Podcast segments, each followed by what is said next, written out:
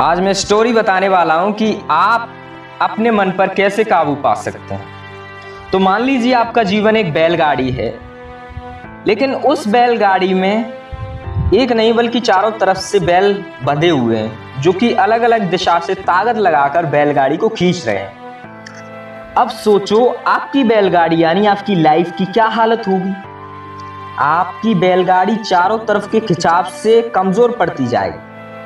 अब कुछ दिनों में उस आठ बैलों को सोलह और नए बैल मिले, जो कि उसी बैलगाड़ी से बाँध दिए गए। अब उस बैलगाड़ी की क्या हालत होगी? अब उस बैलगाड़ी पर और एक हज़ार बैल बाँध दिए गए। अब क्या होगा? यही तो आपके मन की इच्छाएँ हैं।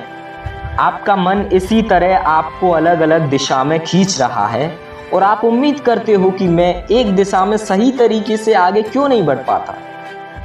आप खुद सोचो, किसी की बैलगाड़ी में एक हज़ार बैल हैं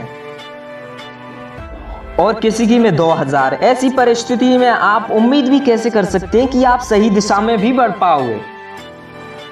अब कुछ लोग कहते हैं, मैं एक लक्ष्य को पाना तो चाहता हूँ, लेकिन आलस, काम टालने की आदत, बुरी आदतों को नहीं छोड़ सकता। एक साथ पचास बैल को बांधकर आपका सपना कैसे पूरा हो सकता है?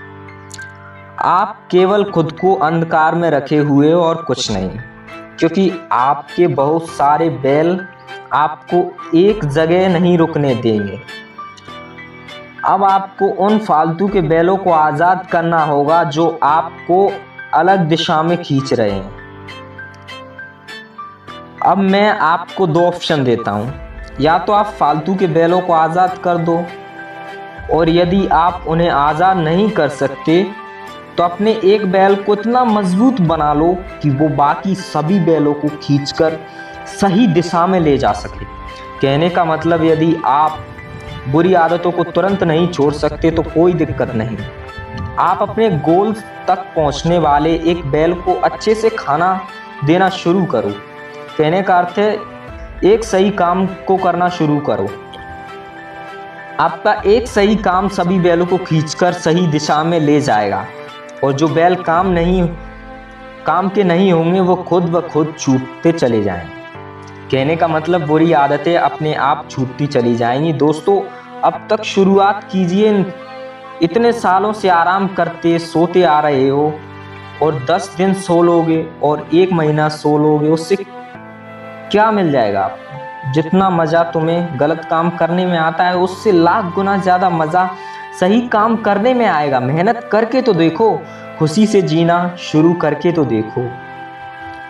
खुद को गर्व महसूस हो ऐसा काम करो। आपकी ज़िंदगी आपको चीख चीख के पुकार रही है। शुरुआत करो, आप जो चाहो पा सकते हो, मुझे पता है।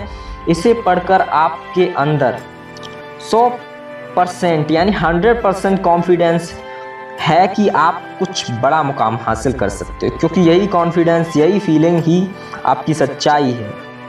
आप बहुत कुछ कर सकते हो, जाओ शुरुआत करो और मार डालो अपने मन के फालतू बैलों को जो आपकी जीवन रूपी बैलगाड़ी को गलत दिशा में खींच रहे हैं।